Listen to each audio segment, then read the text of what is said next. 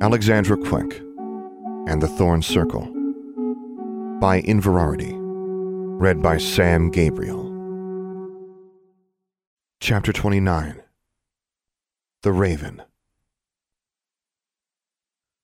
Although she turned up her nose and expressed disinterest when asked about the Mors Mortis Society, Alexandra was secretly curious about them. She was sure they were exactly the sort of people Miss Grimm wouldn't want her to associate herself with, and who would attract the special interest of Governor General Huckstep, should her involvement with them be brought to his attention. It wasn't fear of the dean or the governor general that made her decide not to show up at the basement juncture specified on her invitation. It was the worried looks Anna and the Pritchards still gave her. They denied that they had any doubts about her, but Alexandra feared what they would think if she did hang out with other dark arts enthusiasts. It was new for Alexandra, worrying about what her friends thought, and actually deciding not to do something because of their opinions. She didn't like it. It made her annoyed and a little resentful. She was in a bad mood as everyone began leaving for the summer. Anna, David, Constance, and Forbearance found her outside, reading a book about demons and other dark creatures. The two Ozarker girls sat down next to her uninvited, spreading their skirts carefully. It's a fine day for a picnic, said Forbearance cheerfully. Since we won't see each other none till the end of summer, said Constance. Alexandra lowered her book. You're leaving this evening? she asked. The twins nodded. The Charmbridge bus leaves just before sundown. I can't wait to see the Ozarks again, Constance sighed. And our holler and ma and pa, said Forbearance. And all our kin, Constance smiled, wiping at a tear. Alexandra nodded. Well, said Constance, and she produced her wand. Let's eat. She conjured loaves of bread and a basket of fruit, and a fresh baked pie, while Forbearance conjured a pitcher and then filled it with ice cold tea, pouring from the end of her wand. Anna and David sat down as well, and Anna gently pried the book from Alexandra's fingers and tossed it aside. Alexandra scowled at her. You know, Alex, you can be a real jerk, said David. Tsk, Constance said. She offered Alexandra a slice of pie. What? Alexandra was confused. She took the pie. You're in one of your moods again, said Anna. I reckon it's 'cause she's to miss us terrible, said Constance. Forbearance nodded. So you sit by yourself all sulky like, not even fit company for ravens, instead of socializing with your friends proper? Alexandra sighed. I'm not sulking. Yes, you are, Anna pursed her lips. Because you think we're whispering about you and worrying you're going to become a dark sorceress. Alexandra blushed. I am not. Good, then let's have no more of such nonsense, said Forbearance. Alexandra looked around at all her friends. Aren't any of you worried at all? she asked. About who I am, about my father, and, well, you know, I'm not really going to behave, suggested Constance. Study, said Anna. Become less hard headed, snorted David. Alexandra glowered at them, but then started laughing when she couldn't hold the expression. Troublesome is as troublesome does, said Forbearance. Knock it off, Alexandra said, but she still couldn't stay annoyed for long. The five of them sat out on the lawn, eating the picnic the Pritchards had prepared, and talked about what they would do over the summer, and the classes they would take next year, and which of their teachers had been the most horrible. It was a beautiful summer day, and as Alexandra looked off at the green woods surrounding them, she didn't see a single crow. We'll write, promised the Pritchards. Our owls will find you, don't you fret none.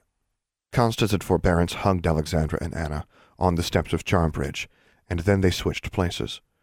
David stood there with his hands in his pockets until Constance held her wand out. He shook her hand and then Forbearance's. You'll write too, won't you, David? Asked Forbearance. Yeah, of course, he replied. They smiled and waved, and then walked off through the woods with Mrs. Speaks and the other students leaving that evening. The next day, Alexandra was on the early morning bus. Anna joined her with Darla and Angelique. David was left behind, not to be taken to Detroit until that afternoon. Don't know why they changed the schedule, he grumbled, standing on the steps once again to say goodbye to his friends. Are you going to miss us, David? Angelique cooed, while Darla batted her lashes. I think he liked being surrounded by girls, Darla tittered. Don't flatter yourselves, he scoffed, a flush spreading under his dark skin. He turned even darker when Angelique gave him a kiss on the cheek. You're such a muggle, she giggled. You little hussy, screeched the Jarvey. Shut up, honey, David said. Anna hugged David next, and then he and Alexandra looked at each other for a moment, before she gave him an awkward hug. Honey continued screaming increasingly offensive names at them, until Angelique finally succeeded in casting a silencing charm on the Jarvey's cage. Take care, guys, David said, and waved to them as the girls followed Mrs. Speaks into the woods. The valley looked remarkably like it had when Alexandra first walked across the invisible bridge, but any trepidation she had felt on her subsequent crossings was gone now. She noticed some of the other students watching her a little uneasily and separating themselves from her on the bridge. Some kids are always going to be stupid, Anna said quietly, walking alongside her. We know you don't deserve your reputation, Alexandra, said Darla, coming up from behind them. Yes, you're not to blame for your name, said Angelique. They were being obsequious and annoying, yet they were accompanying her on the bridge. Alexandra couldn't help smiling. My name, she said, is Alexandra Quick. The bus took them to Chicago, where the other girls once again got off at the Wizard Barrel station. Have, Have a good summer, Alexandra and Anna, said Darla and Angelique, waving to them. Anna turned to Alexandra and looked as if she were on the verge of tears. Don't, Alexandra said softly, with an embarrassed smile. She put her arms around her friend, and Anna hugged her back tightly. You really are my best friend, Alex, Anna whispered. I know, Alexandra replied. You too. Time to get back on the bus, Miss Quick, said Mrs. Speaks. Alexandra nodded and pulled away. All right, she said to Anna. Or you could, you know, call on the phone. My father doesn't allow muggle devices in our house, Anna said. Well, then I hope Jingwei can find my house. She will, Anna smiled. Bye, Alex. Have a good summer. Alexandra watched the other girl turn and walk up the steps to the Wizard Rail station, her red cloak flapping around her. Then she got back on the bus and sat alone except for Charlie, until they arrived in Larkin Mills. 207 Sweet Maple Avenue was now a bare concrete block. Archie drove her past it once to see what was left of their house. It would be rebuilt eventually, he said, but they probably wouldn't be living there. Her mother and stepfather were still having trouble with the insurance company, which had not completed its arson investigation yet. In the meantime, they had moved into a two-bedroom apartment closer to the center of town. Alexandra didn't like it. It was closer to stores and the hospital where her mother worked, but it didn't feel like home. And the sounds of traffic, of neighbors going up and down the stairs, of televisions all around them, felt unnatural to her. She was there for almost a week when she finally realized why it bothered her. This was the sound of the muggle world. Well, Charlie, she said to her raven in her newly furnished room, just because I'm a witch doesn't mean I don't belong here. She had an entire summer ahead of her, and if she couldn't find something to do, she was bound to get into trouble. Charlie seemed to agree. The raven had had no trouble settling in, and Alexandra once again usually left her bedroom window open so Charlie could come and go at will. She resolved to go out and explore downtown Larkin Mills the next day. Late that night, she was awoken by a rapping sound. Charlie, what's your problem? she mumbled, as she sat up and rubbed her eyes. I left the window open for you. She looked at the window and then bolted to her feet. The raven perched on her windowsill was not Charlie. It was enormous, with iridescent black feathers and a lordly mien. It regarded Alexandra gravely, and then stepped into her room and sat upon her desk. Who sent you? she asked. What do you want? She was whispering, less because she felt threatened than because her parents were asleep in the next room. Alexandra! croaked the raven. And while she gaped in astonishment, it held out one leg. Its powerful talons looked nearly equal to those of David's falcon, but it was the roll of paper wrapped around its leg that caught her attention. I thought ravens didn't deliver messages, she said. Alexandra! It repeated more insistently. It flexed its talons. Very carefully, she reached out and untied the string holding the paper to its leg and unrolled the paper. The raven set its foot back down and continued watching her as she flicked on her desk lamp to look at what it had delivered her. It was a letter written in ink with broad, powerful strokes.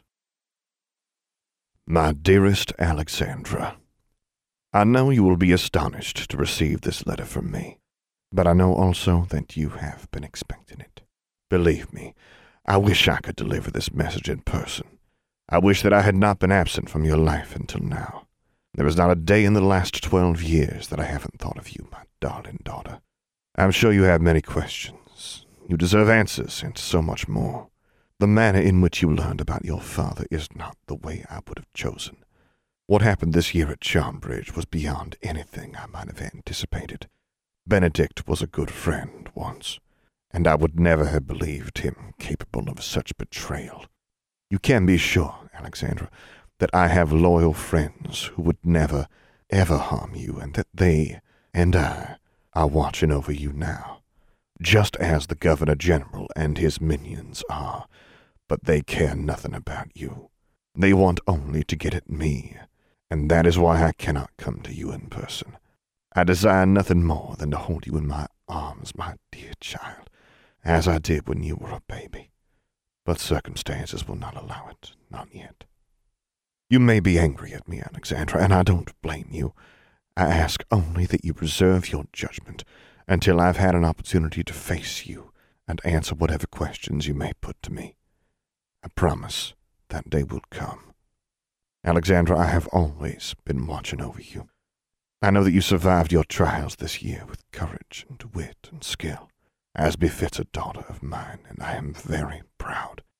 I hope you will give some reply, even if it is angry and accusing. Just a brief note or a word, for I so long to hear from you. Your loving father, Abraham Everard Thorn. Alexandra set down the letter and looked at the raven, which was still watching her. She listened to the sounds of late night traffic carried into her room through the open window, and stared at this intrusion of the wizarding world into her muggle existence. You can tell my father, she said very calmly, that he obviously knows where to find me. The raven tilted its head and squawked. That's all I've got to tell him, she said, and then shouted, Go! Alexandra, said the raven, and it took off through the window, its wings beating against the air. She heard it flapping off into the night until the sound was drowned out by cars and other noise. Alex, I have to get up at 4 a.m. for God's sake, her stepfather shouted through the wall. Keep that bird quiet or else. Charlie came through the window and landed on Alexandra's desk. She held out her hand, and the raven hopped onto her wrist. Okay, Archie, she replied. She leaned over and blew affectionately on the top of Charlie's head. Shh, she whispered. She extended her arm to place Charlie in the cage hanging by her bed, and then, very carefully, she closed her window. Charlie watched as she very carefully tore her father's letter to pieces, then picked the pieces apart into tiny shreds before sweeping them all into her wastebasket. Then she climbed into bed, pulled the sheets up around her head, and closed her eyes. Soon she was fast asleep. End of Year One. This recording was made possible by the permission and input of author Inverarity. It was re-recorded after its initial release for reasons of quality, and for this second version, additional special thanks must be extended to Coggin Star, Cylon, Annie, and Samuel Meyerhofer, as well as Christopher Antonelli. This book was read, edited, and produced by Sam Gabriel. German accent consultation was provided by the Faceless Lich and Nixiter. Mandarin Chinese consultation was provided by Dr. Xin Wang. Galen was played by Logan, also known as Lophus, and the Tumblebeef, who is a very good boy. No animals were harmed in the production of this audiobook, though one was slightly annoyed. This production would also not have been possible without the assistance of Jay Walker and the patience of my wife Sarah. The adventures of Alexandra Quick will continue on this podcast in Alexandra Quick and the Lands Below. For the full text of this and other stories, as well as news and updates about Alexandra Quick, visit inverarity.livejournal.com. For more information about this podcast, visit samgabrielvo.com slash Alexandra Quick. I am also easy to find on the Alexandra Quick subreddit and Discord server, where you can hear me record episodes live. Troublesome, composed by Dr. James Benighoff. Charmbridge, composed and performed by Tyler Parsons. If you have enjoyed this podcast, please take a moment to leave a review on iTunes or whichever podcast service you prefer. And finally, as always, thank you for listening.